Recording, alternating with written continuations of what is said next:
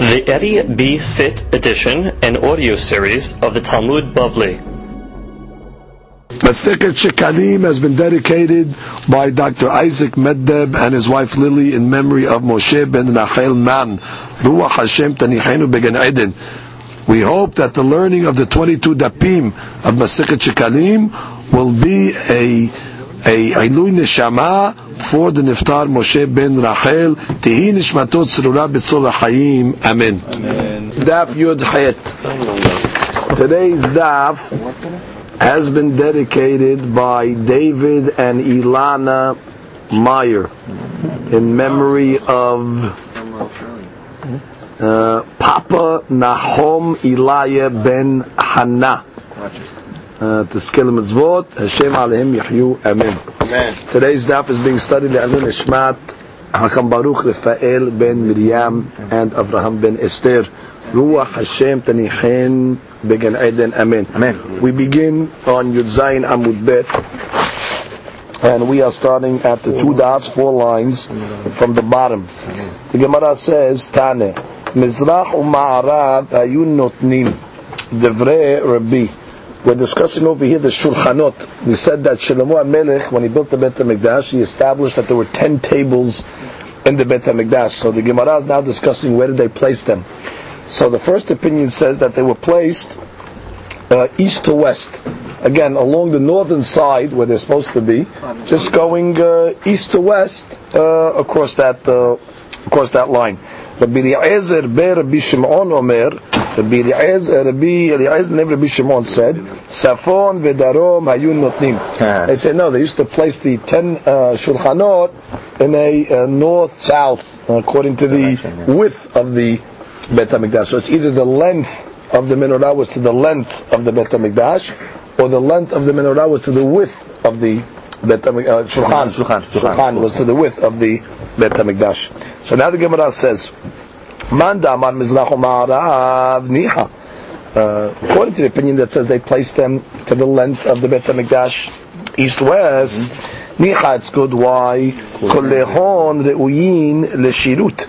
So all of them are worthy for shirut, meaning they're all usable, because the Mm-hmm. Has to shulchan be. would be on the right side, which means it's against the uh, northern wall, and therefore it's good for the uh, Bet HaMikdash. That's where it has to be. However, right, Selah Safon has to be on the northern side. So again, if you have them going east-west, they're on the right position for service, meaning you can put bread lechem panim on these tables. However, manda mar safon v'darom, but according to the opinion that says safon darom, that they're putting it uh, north-south, going across the width of the Bet HaMikdash, nimsa shulchan badarom umenorah b'safon. It's going to come out that the shulchan is going to be in the south. Now, not all the uh, shulchan, but uh, let's say you're putting ten across, so let's say uh, the uh, width of the table was two amot.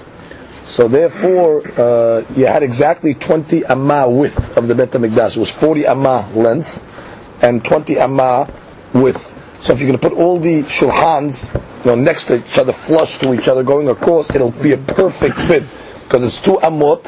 It'll fit exactly in the 20 amma, which is a question in itself. How do they actually fit 10 if they were putting it north to south? I mean, you don't even have any room for, you know, for any leeway between the tables.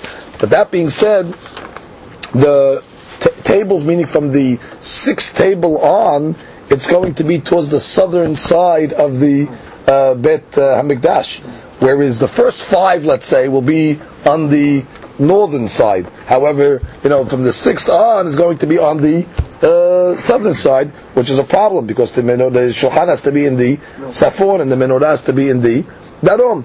So therefore, the Gemara, according to that opinion, how are you going to explain it? Because the Gemara does say, "Umin Shulchan Ayanatun." The Gemara explains it. The shulchan was placed mehatzi habayit vilifnim. It was placed uh, in half the bayit, meaning if let's say the bayit's length was 40 from the hechal or from the kodesh to the hechal.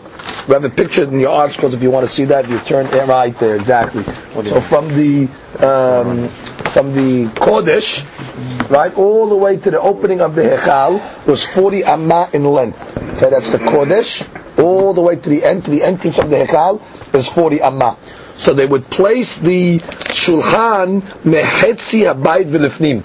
They would place it at the 20 amma point, meaning half the length of the bayit mm-hmm. from Kodesh to Hechal, mm-hmm. 40 amma. They would place the uh, shulchan on the northern wall, by the northern wall, at the 20 amma level, mashuch min bet amot Now they wouldn't put it flush against the wall, it would be a little away from the wall, two and a half amma away from the wall. If you look in your pictures, you see that the shulchan is not flush against the wall, it's two and a half, two and a half amma away, and it's... Right, well no, it's... it's, it's, oh, from it's that's from the right side. That's right? from the... From, from the left side, it wasn't yeah, that, that's the Mizbeah actually. But, Really, really, it's supposed to be uh, uh, towards towards the center. Now, oh well, if you look at the if you look at the Gemara again, let's read it inside. Tani, top line. It's actually from the Hetzi Abai It's towards the uh, inner part. Mehetzi Abai, get to the 20 Amma part and go a little in towards the Kodesh. Okay, so it's not dead center. Okay, it's get the center point 20 Amma and okay. move it a little in towards the Kodesh. Don't touch the line. Right, it's not touching the 20 amma line. As you see in the picture, it's actually a little in the Mizbeah is at the 20 point, 20 amma center point, okay. where the Mitzvah is a little uh, in, in, inside that. Now, Mashuch min hakotel bet amotu mehsa, and it's drawn off the wall, two and a half amma, kalape hasafon. Good, by the northern wall. Umenura kinegdo badarom. And directly opposite on the southern wall would be the menorah. Mizbeach hazahav ayanatun be'emsa habayit. So the mizbeach hazahav was actually placed center, right in the middle of the bayit, at the 20 amma point. Cholek et abayit mechetzyo v'lifnim, which means it's actually splitting the bayit in half, which means it's, it's, it's splitting the 20 amma in half, which is now you have uh, 20 amma uh, on one side of it and 20 amma, so to speak, on the other side. It's right, right in the center. Mashuch kim'a kelapehutz. But it's drawn a little to the outside, towards the Hechal's entrance, meaning it's not in the center of the menorah and the shulchan because the menorah and the shulchan cannot have any interference between them. They have to be facing each other. Mm-hmm. So the mizbeach would be a little to the right towards the uh, entrance, but right in the middle of the 20 amma. So basically you have shulchan menorah facing each other, shulchan on the north, menorah, nothing interposing in between. Menorah on the southern wall, and in front of it, you have right in the center the mizbeach hazahab. Chulehon, and all of them haya natun mishlish habayit v'lifnim. Now all of them were placed at a third of the bayit's length. Now, l'chaura, that contradicts what we just said. We just said it's placed in the middle, and now you're telling me a third. So the Mefarshim explain that this statement is going judging the whole shi'ur of the including the Kodesh. bayit, exactly, including the Kodesh Kodashim, which was 20 amma. Uh-huh. So therefore it's 60. 60. So therefore half would be the 20 point, and the third would also be the 20, the 20 point. So this is just, a question of how much you're, uh, how you look, are you including the Kodesh or you're not including the Kodesh. Now let's go read all the Teklin Hattins up to this point. We start on the Teklin Hattin on the bottom of Yudzayin Amud Bet, mm. 3, 4, 5, 6, 7, 8, 9, 10, 10 lines from the bottom. Mizrach u'ma'arav Rabbi. Okay, so the B says that the Shulchanot were placed east-west. V'chenu b'chul ha-Talmudah plukta yufan. Man damar Mizrach u'ma'arav niha. Quote opinion that says that you place it east-west, it's good. The sugya azus v'dal l'maskana kesal katatak de bablisha, right, according to this Gemara over here, mm-hmm the Maskana over here holds like what the Babli held, at least in the Hava Amina. Shayu Misudarim Rosh, Besad which means you place them flush against each other. Which means the head of one table is touching the head of the other table, you're just lining them up, you know, touching each other. ואם כן, למאן דבר המזרח ומערב מונחים, שפיד היו עומדים בסד צפון, right, the northern side, עשרה שולחנות ראשו של זה בסד ראשו של זה. אף אגב, אי אפשר שישבו י' שולחנות של עשרים אמה, בעשרים אמה מצומצמות, שלא יצאו קצת which means uh, it's impossible when you put uh, 10 tables that are two amma uh, long each one, it's impossible that they're actually going to stay within 20 amma. It's certainly it's going to because there's airspace between the shulchanot. They're going to you know take a little more than 20 amma. There's not a problem. Ikal lememar lo daku lehai hadra kapesugam v'chol anayun nitunin mishlish abayit v'lefnim. But later on, when we said that they were all placed within the 20 amma, right? We said that all the tables were placed within not only the table of Moshe. The Gemara is learning that all the tables that Shlomo placed were all within 20 amma.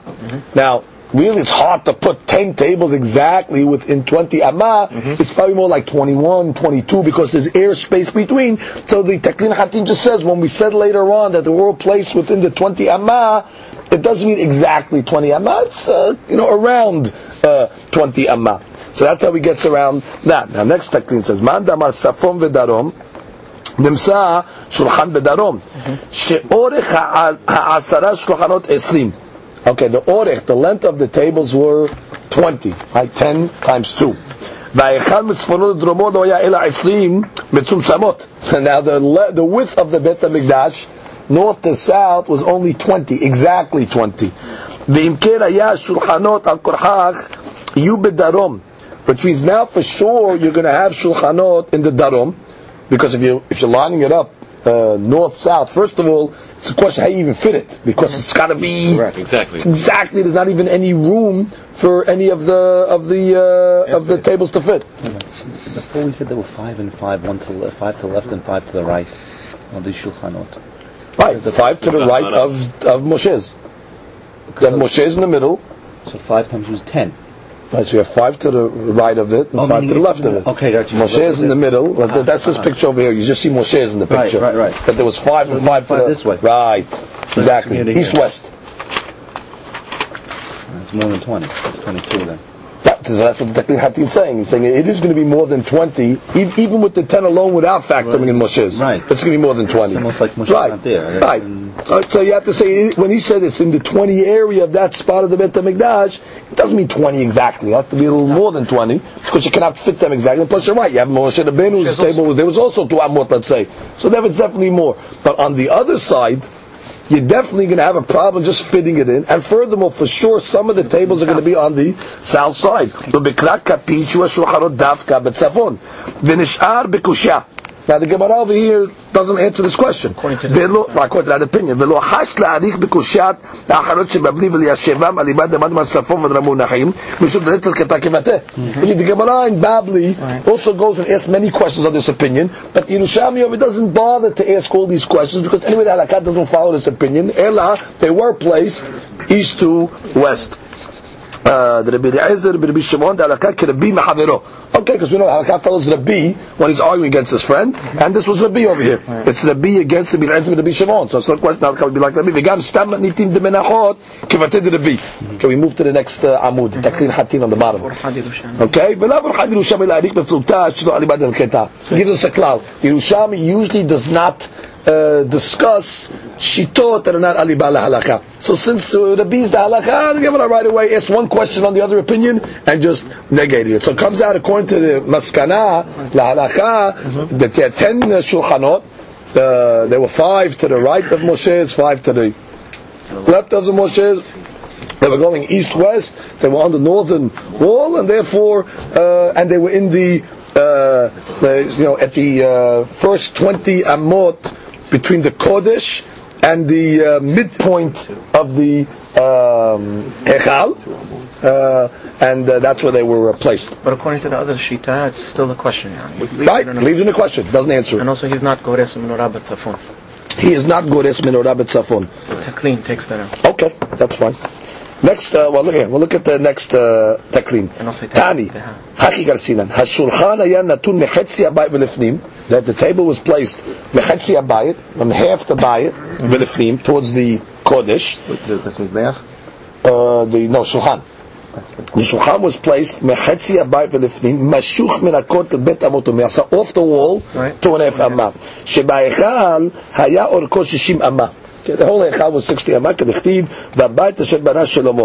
ומאותן 60 היה 20 בדביר, כדכתיב לפני הדביר 20 אמה, Va'echal arba'im. See, the Devir, that was like the Kodesh area, the Kodesh Kodeshim area, that was 20.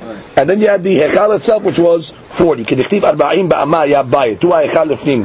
והשולחנות היו נתונים בעשרים אמה של היכל של צד הדביר. So the shulchanot were placed in the 20 amma towards the Kodesh. so draw a line, right? Draw a line from the Kodesh, 20 amma, going forward. So yeah, that's where the shulchanot were placed. Okay? והוא מחדשו ולפנים מחדשו תאכל שומם. משוך מן הכותל הצפוני, off the northern wall, בית אמות ומחסה, כדי שיהיו הכהנים הנושאים, בית סדרים יכולים להלך זה בצד זה.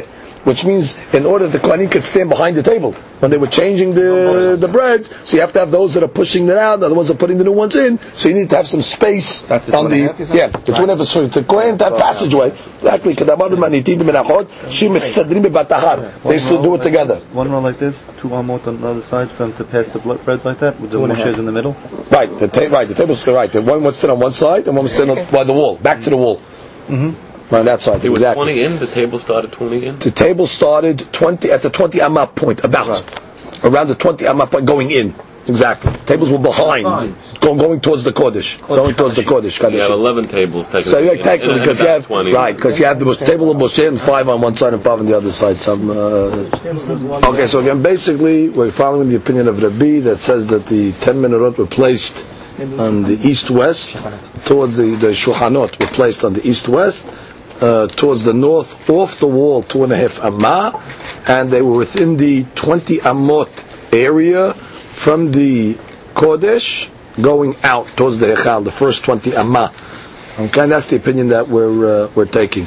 The, the Gemara says, "Shneimar v'ya'as et menorat hazahav eser kemishpato," like the pasuk says that uh, Shlomo HaMelech. I'm sorry, I go back. Meno- uh, Eser menorot. That's what we're up to. We're one, two, three, four, five, six lines from the bottom. Es from the top. Eser menorot asa Shlomo. Now we get to the menorot. He made ten menorot. שנאמר, ויעש את מנורת הזהב עשר כמשפטו. That he made ten according to the law. ויתן בהיכל השם מימין, הם מימין, והם משמאל. He placed in the היכל five to the right and five to the left. Now, in temar, if you're going to say חמש בצפון וחמש בדרום, that you place the five going according to the width of the Bet HaMikdash, north south, והלו אין המנורה כשרה אלא בדרום. Right? The menorah is only kasher in the south, and five of them are going to be towards the north.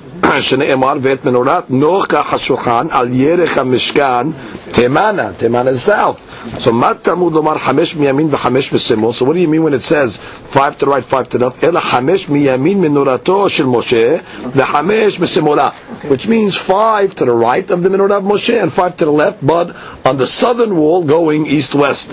Afar pichen lo hayam mavir ela shel Moshe bilvad. But the only menorah they would light was the menorah of Moshe shneimar umnorat hazahav veNerotea leba'er Ba'iriv Ba'iriv. Umenorat Azav, the menorah of gold, which means the menorah of Moshe, that was the one they would light every night. Rabbi Yosab, Rabbi Yehuda Al Kulan, Hayam Avir. He says no, they would actually light all the menorot. Shneimar v'etham menorot venerotehem lebaram kemishpat lefne hadevir zahav sagur. Uh, so again, the pasuk says over here that they would light the menorot. That is in plural. Now that pasuk ends. ואת המנורות ונרותם לבערם כמשפט לפני הדביר זהב סגור. That's the end of the pasuk. So basically we have the same מחלוקת that we had by the shulchanot, we have by the menorot. Did they light uh, only one of them or did they light all of them? So now the Gemara says it's called gold. But what type of gold is it called? Zahav sagur. Closed gold. So now the Gemara is going to explain to us uh, what exactly is meant by Zahav sagur closed gold. So uh, some explain that it's called Zahav Sagur because it was such a precious type of gold that any time that gold was being sold on the market, all the other gold shops would close down because nobody would buy all the other gold. This was the, uh, the the finest gold possible. So they called it Zahav Sagur, the Zahav that caused all the other shops to close down when this gold was actually available. In any event, it says further, in the pasuk. Vehaperah, that's the flowers that were on the menorot. Vehanirot, that's the actual receptacles. Vehamilkahayim, milkahayim were the prongs that were used to take out the wicks in the morning when they would clean the menorah. And zahav was also made out of zahav. Who? Michlot zahav. That gold was called michlot zahav, finished gold. So the Gemara says, uh, what does michlot zahav mean? Hen kilui zehavo shel Moshe. So uh, the Taklid Hatin's Grisa is actually Kilui Zehavo Shel Shelomo. He has a different Grisa, meaning they use so much gold in these menorot that it depleted the stock of gold of Shelomo. Now, of course, that is said um, in a euphemism. It didn't really finish it, but it was trying to say that there was so much gold that they called it um, uh, Michlot Zahav.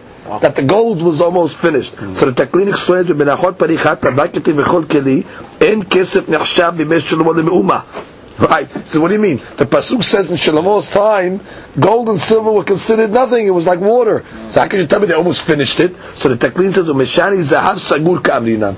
Again, like we learned zahav sagur. Zahav sagur means it was so precious it would close. It would end, meaning once this gold was on the market, all other golds were not sold anymore. So it's another word for zahav sagur. The pasuk calls it uh, mikhlot zahav, the gold that ended or the gold that finished. Tani Rav Yehuda Beshem Isi. Haya Shlomo notel elef kikre zahav. Shlomo HaMelech would take a thousand uh, kikarim. Uh, kikar would be like a loaf, loaves of uh, gold, right? Umachnis bars, that would be correct. Bars of gold. Umachnisan lekur. Kur would be the furnace in order to refine the gold. Umotzian adshu ma'amidan al ehad.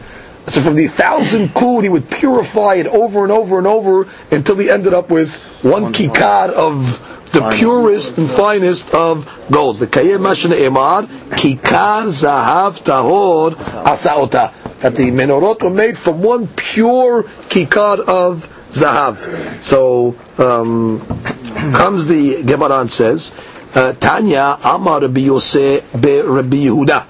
Ma'aseh b'menorat zahav she'asa Moshe b'midbar. There was a story, Ma'aseh, with the menorah that Moshe Rabbeinu made in the midbar. V'aita yetera dinar zahav. It was actually one mm-hmm. dinar zahav over the shiur that was supposed to be. Supposed to be one kikar zahav. Mm-hmm. So it was one kikar zahav plus a dinar. So v'chnisuha lekur. So they put it in the furnace, you know, to melt it down, right? Shimonim pa'am. They put it 80 times in the kur, velo hasra klum. And it did not diminish. I mean, you, you couldn't melt it down. So the Gemara is questioning over here in the case of Shlomo, they had a thousand kikar and they put it in the kur and they were able to go from a thousand to one. And how come then in the times of Moshe they weren't even able to bring it down one dinar? So the Gemara answers, the Yaut, is that correct? Ad lo yakum al birira hava haser sagin before the gold was refined and pure, then already you can melt it down and take out the impurities as much as you want. And therefore, in Shlomo's time, when they had the thousand kikarim, they were impure gold. So therefore, when you put it in the kud, it just takes out all the impurities as much as you want. However, mindu kayam al but once it's already established on its purity, like the like the menorah Moshe, which was already pure, pure already, lo haser klum. That's it. You, you can't melt it down anymore because it's already pure gold. If you look at the uh, Teklin Hatin, he says, ולא חסרה כלום, וכאמר שלא תקשיב ממה שאמרו שהיה חסר בכל פעם הרבה, דזהו עד דלא קיים על ברורו. That was only talking about before they purified. אבל כשקיים על ברורו, לא חסר כלום. Okay, so that ends that sugya. Now we go to halakha dalid and we start the next Mishnah. Shilosha asar shofarot hayu b'mikdash. There were 13 shofarot that were in the uh, mikdash. Those were the collection boxes that were in the shape of shofarot. And the Mishnah is going to tell us now what each box was designated for, uh, for what type of collection. So the Mishnah says, "V'katuv alehen." So on one of the boxes it says "taklin hatin," "taklin hatin," which means shekalim hadashim, which means the, the the box that would collect this year's shekel would have, you know, uh, taklin hatin on it, so everybody would know that you placed your, you know, this year's shekel obligation in that box. The taklin says hatin, two lines down. Shekle shana zu. היו מטילים לשם, וכשמגיע זמן התרומה, הגזבר מוציא כל השקלים שבשופר, ונותנם ללשכה כדי שיתרמו מהם. Like we learned, they would go to that shofar three times a year, and they would empty it out into the, to the main terumat lishka, and they would buy the korbanot zibur from that money. V'taklin atikin. old one. Another box would be taklin atikin, which means somebody that did not pay his shekel this year, and he wanted to make it up. So in the following year, so he have to put his shekalim in taklin uh, atikin in the old shekel box. And uh, the uh, taklin explains shel ishtakad, right from last year. Umehen nitanim l'shiyarei lishka.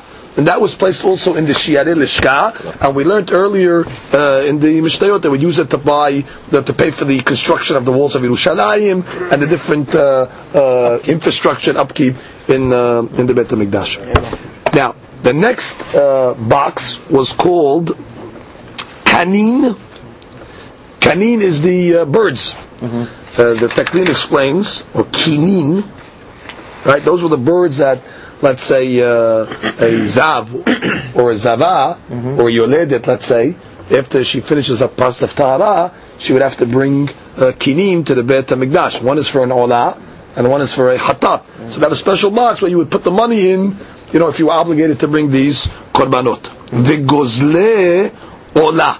Gozle Olah, literally the birds for a Olah. Now, um, we will see exactly what this is referring to. The Mishnah will explain to us uh, what is uh, these uh, Gozle Olah.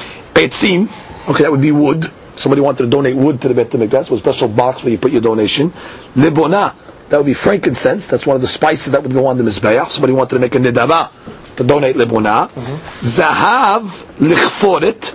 Zahav would be the gold. Let's say if a person wanted to donate gold, lichforet. Now, lichforet uh, means for the kelim, not to be read as kaporet. Lichforet is for the vessels in the Beit HaMikdash. A guy wants to donate, uh, let's say, some uh, monies, so he would uh, give that, uh, you know, give gold, whatever he donated, in that box, they would use it to buy the kli sharit. Okay? Shisha lindaba. Okay, and the other six boxes would be just Nedaba for different types of uh, donations. Now the uh, Mishnah explains. Taklin hatin shebechot shana v'shana. Good. Taklin hatin is for every year's shekalim. The atikin, and what is the atikin? The old ones. Nishelo hevi ishtakad. Whoever did not bring the shekel last year, shokel l'shana haba. Good. He puts it in the box. You know, the following year. Kinin. What is the kinin that we're talking about over? The birds. Hen torin. This is referring to the tor, which would be considered the. Um, Right, Torim is the Gedolim, that's the older doves. Okay, turtle doves. The Gozle Ola, and when we say Gozle Ola, Hen Bene Yonah. That's referring to the doves, those are the smaller ones. Okay, now what is this uh, going on? So the Mishnah says, Kulan Olot.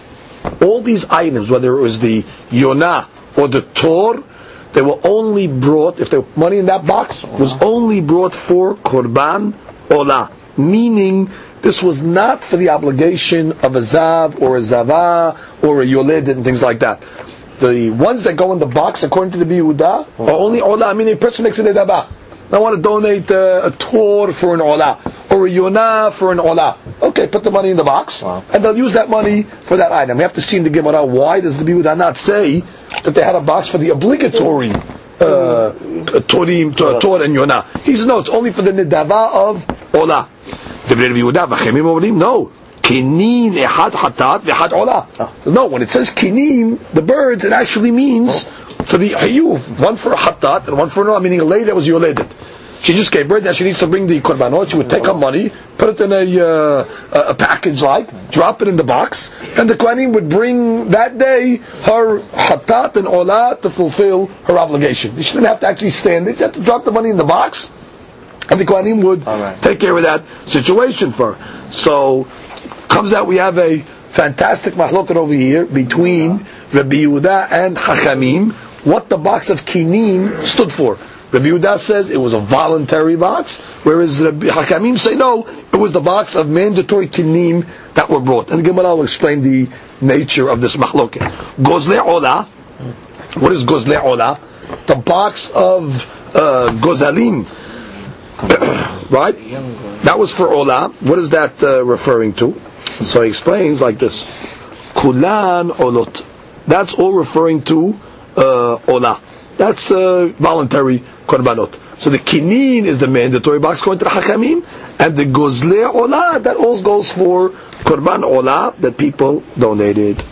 Now, ha'omer, a person said, hare alai etzim. Makes a neder. I am going to give wood to the Beit HaMikdash. How much does he have to give? Lo yivchot mishneh gizirin. He has to give at least two logs. That's the minimum shi'ud of a donation for etzim. Okay? He says in the Taklin, etzim setam bet gizlim k'mosh So every day they used to put two logs on the maracha on the mizbeach. So that's the minimum shiur. You say etzim, which is plural. So the minimum shiur is the daily uh, amount, which is two logs uh, shnei etzim. Now you're not going to donate the wood. You'll donate the money that costs to buy those two woods, and you put it in the shkat etzim. You put it in the shafar. It's called etzim. You know, you're not, you're not giving wood to the bet hamikdash. You just put it, if it's uh, ten dollars a piece, you take twenty dollars, you put it in the lishka or the shofar called shofar etzim, and then use it to uh, to buy. Now livona, if a guy donates frankincense okay, you don't bring the actual frankincense to the Bet HaMikdash. Lo yifchot mekomitz. Okay, so the minimum shi'ud is a komitz. Komitz is when the Kohen takes his, let's say, three fingers, let's say, and he scoops up. So how much can he fit in his palm of the three fingers? So that would be already the minimum shi'ud of a komitz. He says over here in the technique, shezeu shi'ud lebona sheba minha. Right, that's the minimum shi'ud of a komitz that comes with a minha. Okay? And the Gemara is going to learn that from place. Now, zahav, person wants to make a donation. He says, "Hari alai zahav to give to the Bet Hamikdash. Lo yifchot dinar zahav. Okay, minimum shiur is a dinar zahav. Shisha lindava. And then the six other boxes were all donations. Mm-hmm. Lindava. Ma hayu osin ba. Well, what did they do with these boxes, the monies that were for nidaba? Lukhin ba olot. They would buy korban, korbanot olah for kayetz hamizbayah which we learned several times already, that whenever the Mizbeach was uh, not fueled with animals, they would have to just keep on putting more animals on the Mizbeach, not to keep the Mizbeach empty. So from the Nedava, they would buy Korban Ola for the Kayetz of Mizbeach. Literally, Kayetz means the dessert, mm-hmm. the dessert of the Mizbeach. The, the Mizbeach is always eating, right? Mm-hmm. Habasar Lashem, the meat would go to Hashem, meaning on the Mizbeach, the Orot la Kohanim and the skins of those korban olah oh, go to the kohanim. There's a special derasha that the Mishnah is going to teach us now that the kohanim had zechut in the actual skins of the korban olah oh, that went for kayetz hamizbeach. How do we know this? Ze midrash darash Yoyada kohen gadol. Yoyada the kohen gadol he made this derasha to give these skins to the kohanim. How? Because the pasuk says Asham who Ashom Asham la Hashem. The pasuk says it is an Asham. La Hashem. Now, seemingly this pasuk is contradictory because normally a korban Asham is eaten by the kohanim, and this pasuk says over here Ashamu. Okay, it's an Asham. It's a korban Asham that's eaten by the kohanim, but then it says uh, Asham la Hashem. It goes to Hashem. So therefore, we're trying to understand. What do you mean? Make it up. Does the Asham go to Hashem, or does it go to the Kohanim? Yeah, normally Korban Asham, the Kohanim eat it. Mm-hmm. But this pasuk is saying, Asham, it, it is an Asham. Also, we assume, oh, it's an Hashem, then the Kohanim eat it. But it says, La Hashem. How do you uh, reconcile this pasuk over here? So comes the, um, says, Zakla. This is the rule. Kol shehu ba mishum hatat anything that came originally for a korban hatat, umishum ashma, or for a korban asham, yilakach bahem olot. You buy or not for them. What are we talking about over here? You have, let's say, motar asham and motar hatat. A person, let's say, had monies. He doesn't have money. This money over here is to buy uh, korban asham. And now he bought the asham, you have leftover money. This is called motar asham. Or the same thing by a hatat. What do you do with the leftover money of an asham or hatat? You buy a korban olah. Okay? You can't just buy another asham or another hatat. That's, that's for a sin. He bought his korban already. So the mutar asham and the mutar olah is bought for an olah. So it says asham hu, which means in this case it's coming from an asham, but it's what LaHashem. Because it's an olah. So which means some of it will go to the Mizbeach, like a regular Korban olah, actually all the meat. But which part goes to the Kohen of the Korban Olah? The skins. So that was Yehoyada Kohen's derash on this pasuk. Habasar Lashem, the meat would go to the Mizbeach, Va'orot Kohanim. Nimseu Shne Ketuvim Kayamim. Now both these uh, pisukim or both these uh, sayings make sense. Asham la Hashem, va'asham Kohen. Very good. You can have the asham that goes to the kohen, the asham that goes to Hashem, because it's not an asham. It's a korban olah that's coming the from the extra monies of a asham or a hatat. Right? Motar, asham, motar, uh, hatat. Omer and Gemara quotes another pasuk. Mishnah actually quotes another pasuk. Kesef asham, Kesef hatat, lo yuva bet Hashem, la'kohanim yiyu. Right? The pasuk says, the money of the asham, of the korban asham, and the money of the korban hata'ah, they come to the house of lo yuvu bet Hashem. It should not come to the house of Hashem. It goes to the kohanim. Now, what is this pasuk referring to? So look at the taklin hatin. Look at the taklin. Ze midrash darash. He explains us the drasha. לשון רבנו הגאון שיהוידע חידש שהאורות לכהנים. That was the חידוש of יהוידע, that the money, that the skins go to the כהנים. דסלקא דדקמינא תנדבהו כולו לגבוה. I would say, right, Correct. maybe the whole thing goes to Gavoa, meaning sell the skins and uh, give the uh, monies to Bedek Abayit. Right? כמו הקדש, בדק הבית. וזה שנאמר ואומר כסף אשם, that's the second pasuk. כסף אשם וכסף חטא, דסלקא דתך אמינה, שבעו בית השם ולא למזבח. Maybe I would think that what? That all of the monies of the hatat and the asham, that they go all to the lishka, to the treasury, ולא למזבח משום האור. אבל זה לא היה בסוד בכלל שיביא קורבן אחר, חטאת אה, ואשם שיאכלו הכהנים נדבה, ואף עולות חידושו. Which means, for sure, uh, there's no question you have to bring a motar, you cannot bring an asham or hatat. That's clearly you have to bring an olah. You might have thought that the skin of the ola also goes to the bedek abayit. So the second person comes along and says, "La kohanim you." It's coming to tell you no that even the skins also go to the kohanim. Now the Mefarshim explained this as well. That's talking about regular ola. An olah that came from a uh, a motar. He explains it like this. Here, watch this. He explains it like this. כסף אשם וכסף חטאות לא יובא בית השם הכהנים יהיו. אי אפשר לפרש כוונת הכתוב שכסף הנותר מאשם ומחטאת ייהנו ממנו הכהנים. Leftover of מותר אשם and מותר uh, חטאת. כסף אשם, כסף חטאת, לכהנים יהיו. What does that mean? You give them the money? Can you give them the money? This, this was designated for קורבן. שהרי כסף קדוש הוא ואיך יינתן לכהנים? אלא ודאי כוונת הכתוב לקרב עולם מכסף אשם וחטאת. The חידוש של פסוק is no. Spend the money on a קורבן. What? And then לכהנים יהיו, meaning the skins. So that's how we learn the second pasuk. Comes the Gemara now and analyzes. Gemara says, Tanya, we learned in the Braita, Amar Rabbi Yehuda, Lo haya shofar shel kinim b'Yerushalayim. You did not have a box for kinim in Yerushalayim, meaning for mandatory kinim, meaning for the kinim of a zava or a yoledet. Mm. All the boxes were just voluntary ledavot. Why? Because you're worried you might have pasul money in there. How can you have pasul money in there? So it says, Shemet tamut ahat. Let's say one of the yoldot, she puts some money in the box. And then before they bring the korban, she dies. Now, the law is that this money of a yoledet, She dies or the she dies. She dies. No, no, she dies. The birds in her, she doesn't put the birds in the box. She puts the money in the box. Okay. She puts the money in the box, and the Kohanim buy birds for the for, for this lady. But if she dies before they bring it, so now the dean is that money has to be taken to the Yam Melach, and they throw it into Yam Melach. It's pasul, but she can't do anything with it. It was designated for Kurban, but she's not alive. The problem is it's in the box now. Now once it's in the box, it's it's, it's mi'urab with all the other ones. Now you don't know which money belongs to to, to, to, the ones that are obligated, and which one belongs to Yam Melach. And therefore the whole box becomes pasul. So the Yehuda's concern was that maybe the Yoledet is going to die in the interim, and her money is going to mess up all the other monies that are in the box. Because you're going to take money out to buy a korban.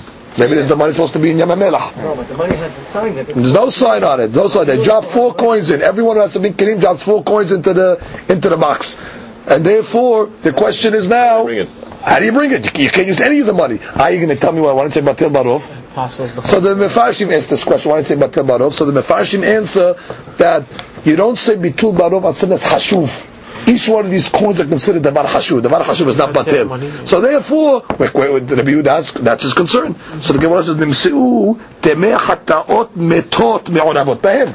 You're going to have the money of hataot metot, of a korban that its owner died, Mixed mixed up with the obligatory ones. So comes the Gemara and says, what are you talking about? Ve'atanya, didn't we learn the kin. A lady comes along and makes a uh, vow. She says, I am going to bring my kinehoba, meaning the ola and the hatat. So she takes the coins for the, the for the money of it. B'shofar. And she drops it into the shofar that's designated for kinim. Now, even though uh, she did not see the Kohen bring her korban, No, she could imagine. she could assume ochelet bakadashim. For sure. She once nightfall comes, she can eat kadashim because the law is as long as she doesn't bring her korban, she cannot eat kodesh. So she can assume very confidently that once she puts the money in the box, it's handled. The Kohen are going to the Kohanim are going to clean it out every day, and therefore it's okay. Comes the Gemara and says, "Ve'ena etatzel b'hem." You don't have to suspect that maybe the Kohen did not bring it within the day, because Hazakah is like this, that there was a Bet Din, if you remember we learned, that was in charge of overseeing this uh, box especially, to make sure that the Kohanim would empty out the box of all the Korban. So therefore that lady that night has no problem to eat Kadashim. Now, comes the uh, uh, and continues. And the Kohen does not have to worry that maybe one of the ladies died in the interim. So you see clearly from the Mishnah, from the Braita, that wasn't a concern, that a Yehuda Lechaura is not arguing on this Braita. So then why would Rabbi Yehuda say that we do not let the ladies put the money in a box because you're worried that they might die? So the Gemara says, no, ki kamrinan b'chatot shemetu ba'alehem vadai. Mm-hmm. Now you know what you're worried about? What? Not with shimmy they might die. In a case where they definitely died. Oh, they. Now you're stuck. Which means that all the all the coins are in the box. All of a sudden it becomes evident. becomes it becomes known now that one of the ladies, her four coins that were in the box, she's dead. Tell me which coins are they? You don't know. And now all the coins in the box become found over. Is from a safek? We're not choshesh from itam a safek. But in the case where it's vadai, it's going to mess up the whole box. So therefore, the Yehuda said you didn't have the kinim box of Hayuv in Yerushalayim. So the Gemara says, wait. Amrinan. But if you're going to say uh, what's the concept of Birera? Birera is a retroactive uh, revelation, so to speak. Which means, why didn't I say like this? Think of what I was going to say. Take out four coins and say, retroactively, these were the four coins that were uh, placed in the box for the for this lady. Throw them in Yam HaMelach, and then the rest of the coins will be okay. So the Gemara says, Nibror arba zuzeh. Take out four zuz, the nishdeh benahara, throw them in the Yam HaMelach, the idach rishtiru, and the rest should be okay. So again, Rabbi Yehuda, still why you choshesh. Even in the case where Vadai, one of the ladies died, there's a way to kosher it up through the principle of Berera. The Gemara says, "Amrinam be'alma Rabbi Yehuda lit leberera." So we know, right? Because Rabbi Yehuda doesn't know this concept of berera. Now, the Mefarshim do question over here uh, how berera is working over here. Berera usually works on an intent that we say that we'll say that that was the intent retroactively. Here, you're coming along to say these were the coins. How could Berera say these were the coins? How do you know that these were the coins uh, of, of of the lady that died? You know, Berera is when you you don't know where a, a, a kavanah is. So I'll say retroactively the kavanah was on this one, but because it could be any of them. But here, for sure, four of the coins are the dead ladies, and the others are not. So I can say retroactively, we'll say these are the coins. it, it is or it isn't. So the Mefarshim have a different explanation over here. They say it's working like this: that when everybody puts their coins in the box, they make a stipulation. They say, listen.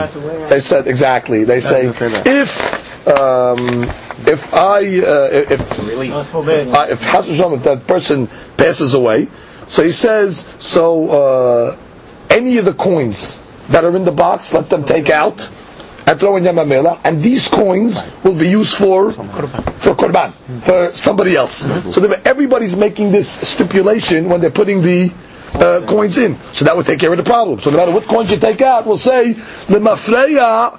That was the kavanah of the person that in the event that she dies, so these are the coins that were her coins, and therefore you're throwing them away. So using berera on the kavanah of what she said, which means the, the kavanah will be on the coins that were placed in with this stipulation. Uh, the way they explain it over here, I'll read it to you inside, so you see it a little clearer. What is on cover?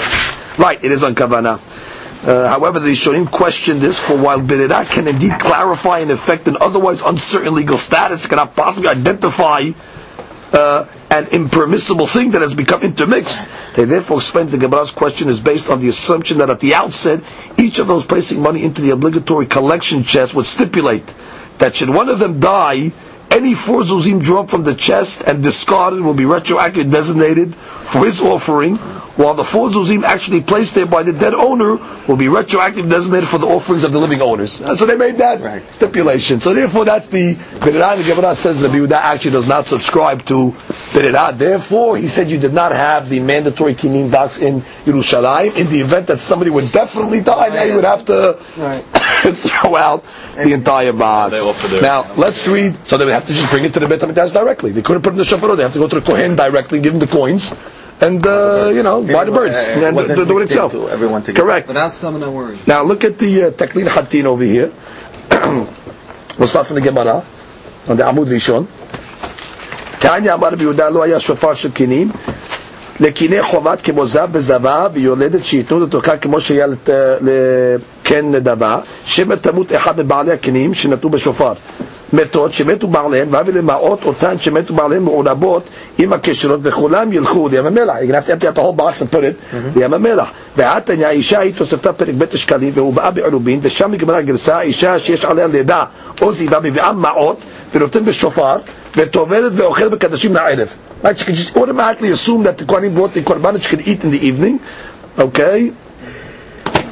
ואחרה מאחי פירושו שאמרה היינו ששואלת הרי עלי חיוב כאן מלידה או מזיבה I mean, it's not she's saying because that's something about funny הרי עלי I am obligated she doesn't have to make this niddah she's obligated without making the niddah so the, the Teklin explains הרי עלי means she's asking ושואלת מה תעשה she's saying I'm obligated to bring this uh, kirim over here what do I do so they tell her just put it in the box and go home and eat kadashim tonight. Eat תמיד דמיהם וכן באיסור אכילה קדשים. So therefore it's לאו דווקא when it says הרי עליי. Hare alai, she's just saying, it's on me to bring it. Therefore, she's asking what to do, and I tell her, put it in the box. Okay,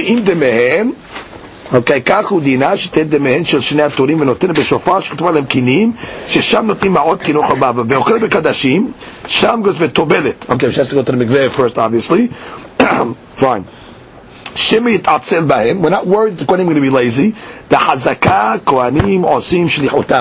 So the Tekli is learning can just rely on the Kohanim. In Menachot, they bring a different opinion that says that it's not you trust the Kohanim, you trust the Bet Din that supervises the Kohanim, that they're going to make sure that the Kohanim uh, do their job. ואינו חושש שמא דמי חטאת מתות מעורבות בהם, מדברינן שתתיל בשופר זה ולא פליק על רבי יהודה, רבי יהודה doesn't argue. So therefore you see Rabbi Yehuda uh, holds that Chawra, you're not worried about somebody that might die. So Gemaraski Kamrin b'chatat shemetu ba'aleha avadai. Right? The Shema Yitvada Bebirur Shemeta.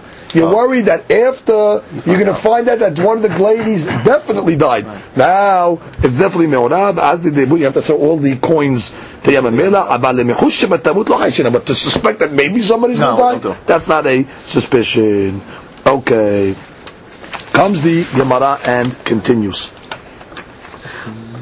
Right, we said Hare Alai Etzim. If a person says Hare Alai Etzim, he has to bring at least a minimum Two. woods.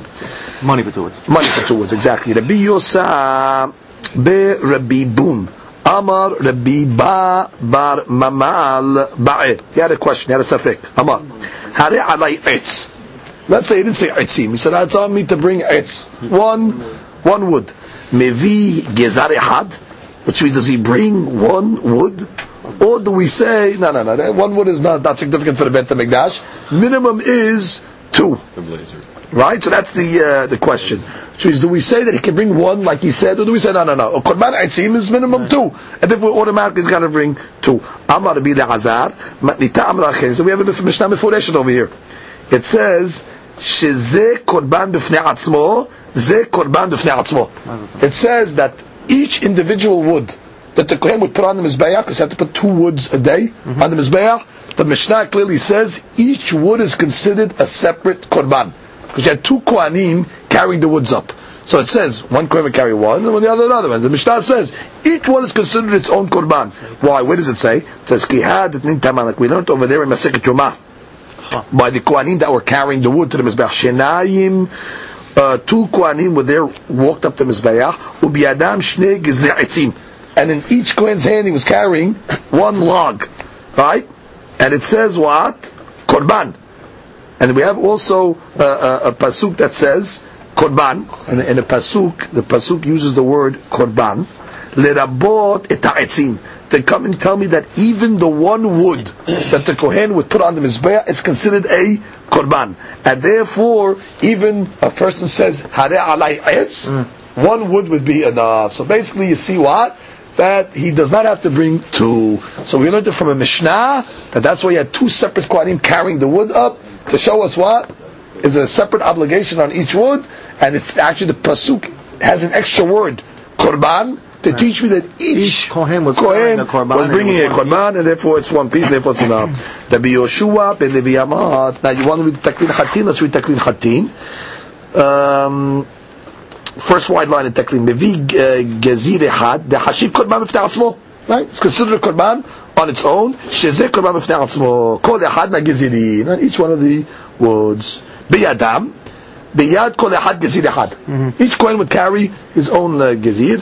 Shema Minad Echol Ehad Korban Mifnei Atzmo. Lechen Ya Kohen Echol Ehad. Beautiful. Comes again, Maran continues. Rabbi Yoshua ben Levi Amar. Rabbi Yoshua ben Levi says, person wants to donate uh, the wood to the uh, Bet HaMikdash.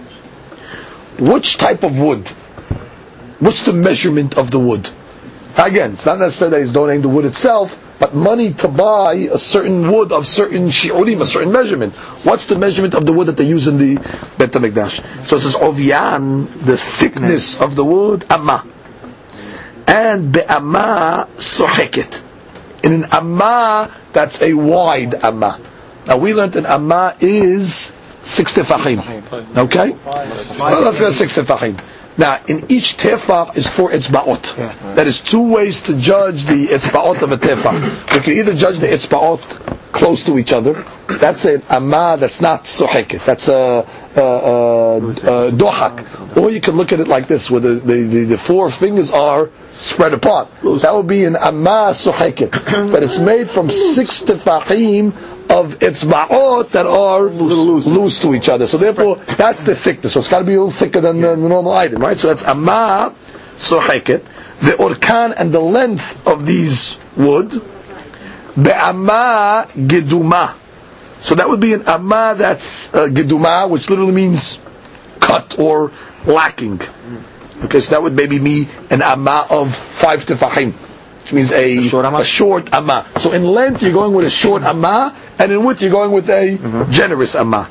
Rabbi Honi Beshem Rabbi Ami, he says that the thickness of the wood kimin turtaneh. Mm-hmm. What is turtaneh?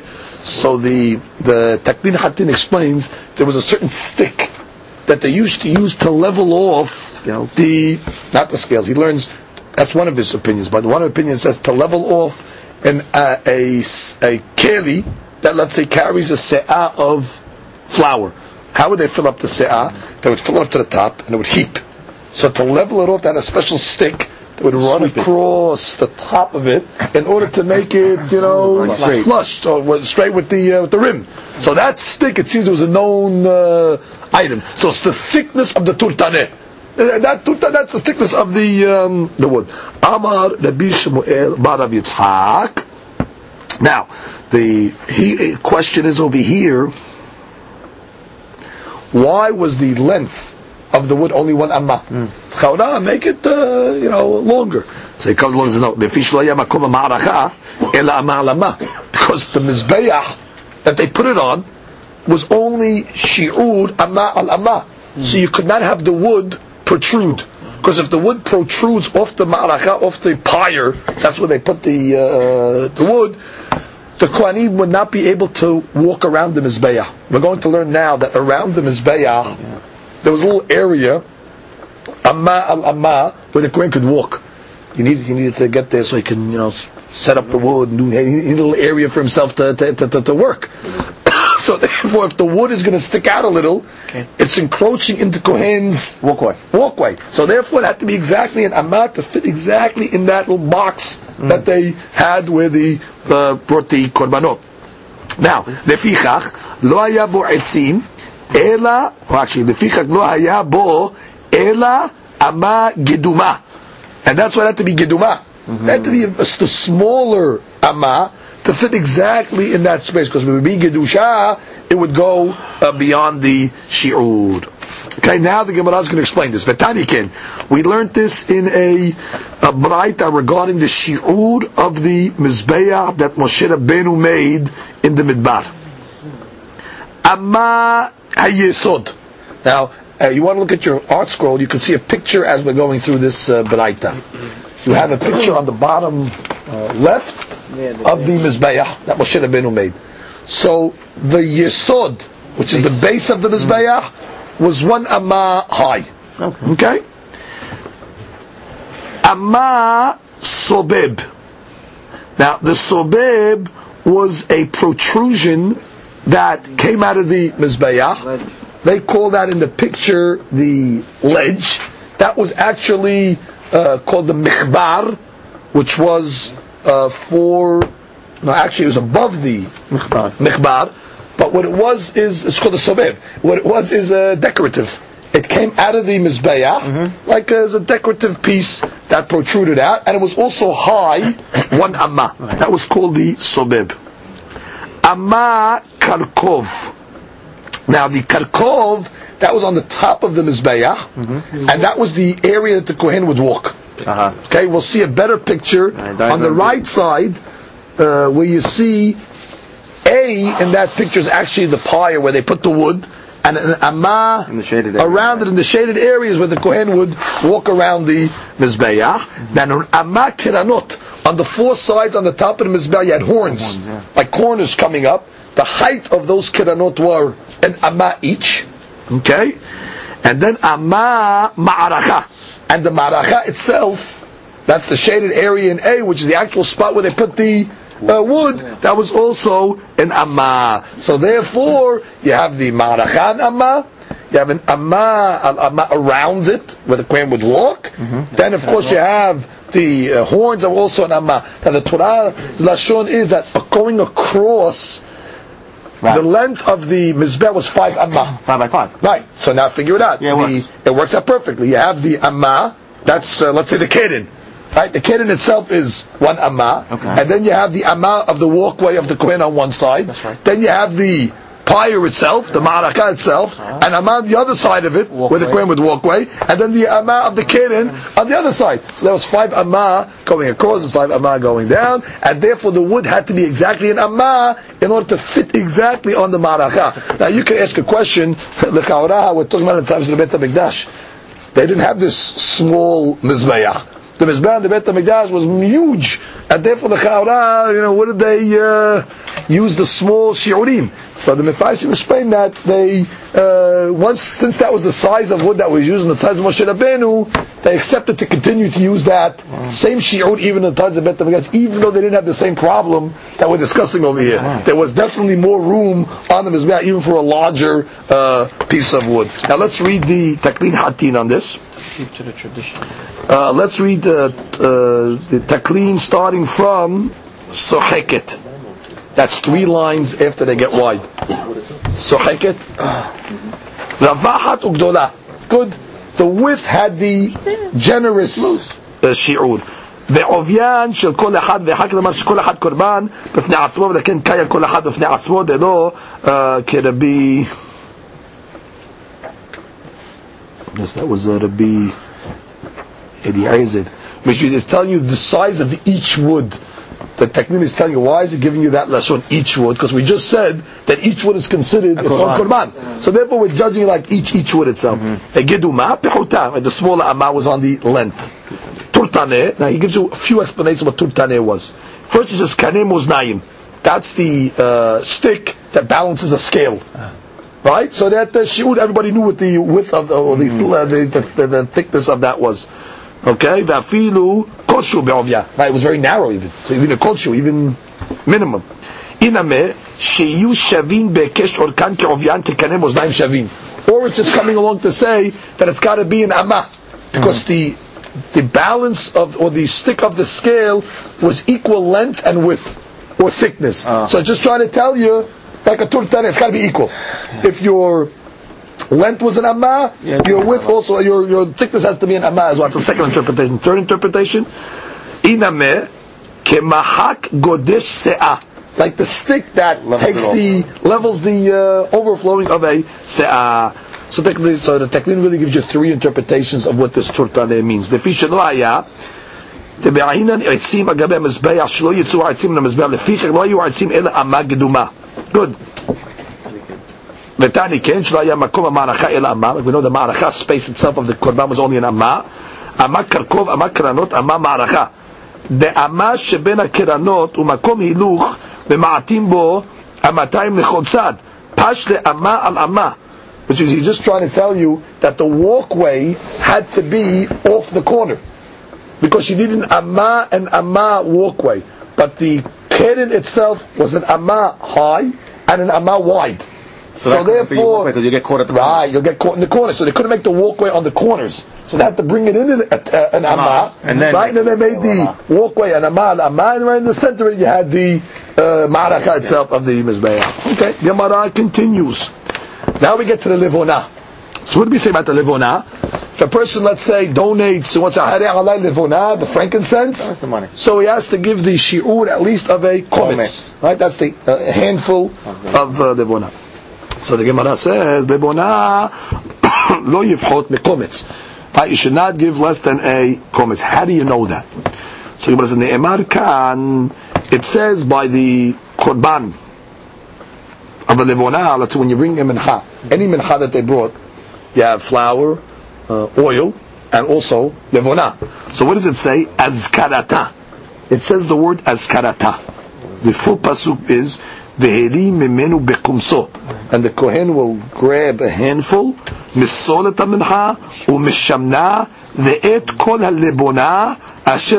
with all the frankincense on the azkarata. Now, uh, this pasuk is not only talking about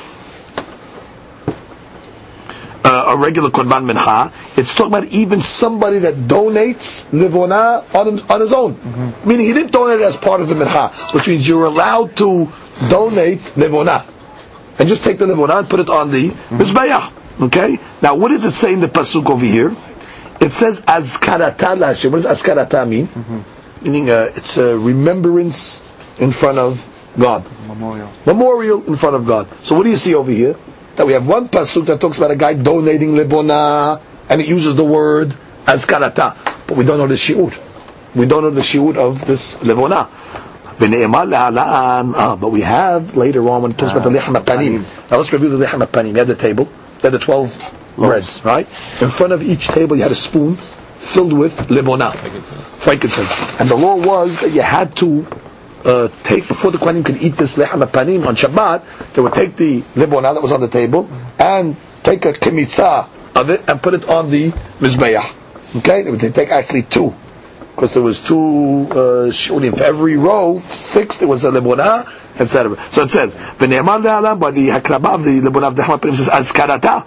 The pasuk says v'natata al ma'arechet libona zakah v'yeta lechem la'azkara. Ma azkara amud halan. Just like by the uh, lebona, which says azkara by the lechem panim, melo kometz. Right? It's a shiur of a kometz because we know that these spoons called the bazichin, they held a shiur of a kometz. Af azkara amud kan. When a guy's donating uh, kometz, melo kometz. He's donating lebona, it's melo kometz. So gezerah shava. the Uh, azkara, azkara. So the Gemara and says, "Ima azkara amura le'alan shne kumsin." Af azkara amura kan shne kumsin. Hold it. If you're learning from lechem panim, so come along and say just like by the lechem panim, it was two uh, komsim because for each uh, row of breads. So so so over here when a guy donates a uh, kometz, when a guy donates lebona, we should say it's minimum two komsim. Amar bi'ela klum lamdu lekometz ela melechem panim. Different girsaot over here. We're following the girsa of the korban ha'edah. So again, klum lamdu lekometz ela melechem panim, which means where did we learn the deen of kometz from? We're learning it from lechem panim, and therefore ma la'alan kometz haser pasul, afkan kometz haser pasul, which means just like by the lechem panim, if you brought uh, you have to bring two komatzim, right, of lebona. And each one stands alone. You have to make a full shi'ud. And if you brought less to the shi'ud of the kometz, even though, let's say, you made it up with the other kometz, which means, let's say, uh, the kometz, for argument's sake, is uh, 10 grams. Right? So you brought 8 grams on one kometz, and you made it up by bringing 12 grams on the other kometz. No good. Each kometz has to be Stand on its own. the standard shi'ud and stand on its own. And therefore, you see what? That the shne komatzim are not are not one. Therefore, they're independent, and therefore you look at each kometz alone. So therefore, why would I think to say that the short is two komatzim? If I'm learning from Lechem Panim, and I know that what you cannot have a you cannot have less than a kometz on each one, that shows us they're independent. Ah, if they're independent, Then one. so therefore it's one, one and one. So if I can learn when a person donates a lebona, it is the shiur of a kometz. Comes the Gemara and says, Amar Rabbi Yosa, Miltad Rabbi Ilah, Amara, meaning from the words of Rabbi Ila, that said we learn from Lechem Panim and all that, I can learn another hadush. Hamitnadev lebona, mevi'ah bekumso shel kohen. Uh, the question is, whose fist or whose palm are you measuring? On the donator or on the kohen? So the Gemara says, well, if the source of kometz of a, mit- a person who donates lebona is from the panim, well, who does the lechem panim? The kohen. That's the uh, that's the law. So therefore, um, you go according to the kohen. Now, actually, uh, some girsaot have the lashon bekumso shel kohen gadol, because the way they would do it was they would judge the kohanim that were working there. Whoever had the biggest fist or hand, that's the shoe that we have to give. Hmm. So therefore, they're saying it's got to go according to the Larger. the larger shoe of the kohen. So comes the Gemara and says, Rabbi Hiskiah b'Shem Debriya says, no, va'afilu bekometz ha'be'alim. No, when a guy donates uh, frankincense, lebona, it can even be judged according to the comments of the Guy who guy who donated it himself. Well, Kohen Gadol is not Kohen Gadol as we know it. No, Kohen Gadol the biggest, the biggest, hand. Exactly. Now, let's look at the taklin. Let's look at the taklin hatin over here. Okay. Look at the taklin where it says Hamitadev lebonam mevi'ah bekomso shel kohen. It's all the way towards the bottom there. Do'il delamed memincha. Since we're learning from the mincha v'dino kelebona ba'im memincha. אף לכולה, אם כן, לכולה מלתא נשתבין, דמשתנים בשיעור קומסו של יד הכהן. דאדם אמר אפילו בקומץ בעלים, דמקום מקום נדבה בפני עצמו היא. Which is, according to חזקיה, how much is the connection over here? You don't learn the, you just learn the connection to lechem panim le'inyan shi'ur, but you don't learn the inyan that has to be from the kohen's hand, not to be even the shi'ur of the mitnadev. He argues on that uh, that point. Okay. Comes the says, Zahav lo yifchot. A person donates zahav. What's the minimum? What we said? A dinar. Dinar zahav. Amar Rabbi Azar, Vehu shehizkir tsura. Which this is only talking about when he made the nedaba, he mentioned a, a denomination. Which means he said, Hare alai matbeya. Not a denomination, he mentioned a coin. Which is, I am going to give a coin of zahav to the Bet HaMikdash. Uh, when you say a coin, then the minimum shoot is going to be a dinar, because he said the word matbeya. However, avarim lo iskir surah, but if he just said hare alai zahav, mevi afilu tzinura, then you can bring even the tzinura, which is a small little fork, which is the smallest shi'ud you can give to the Bet HaMikdash. So the dinar was only when you said matbeya. Amen.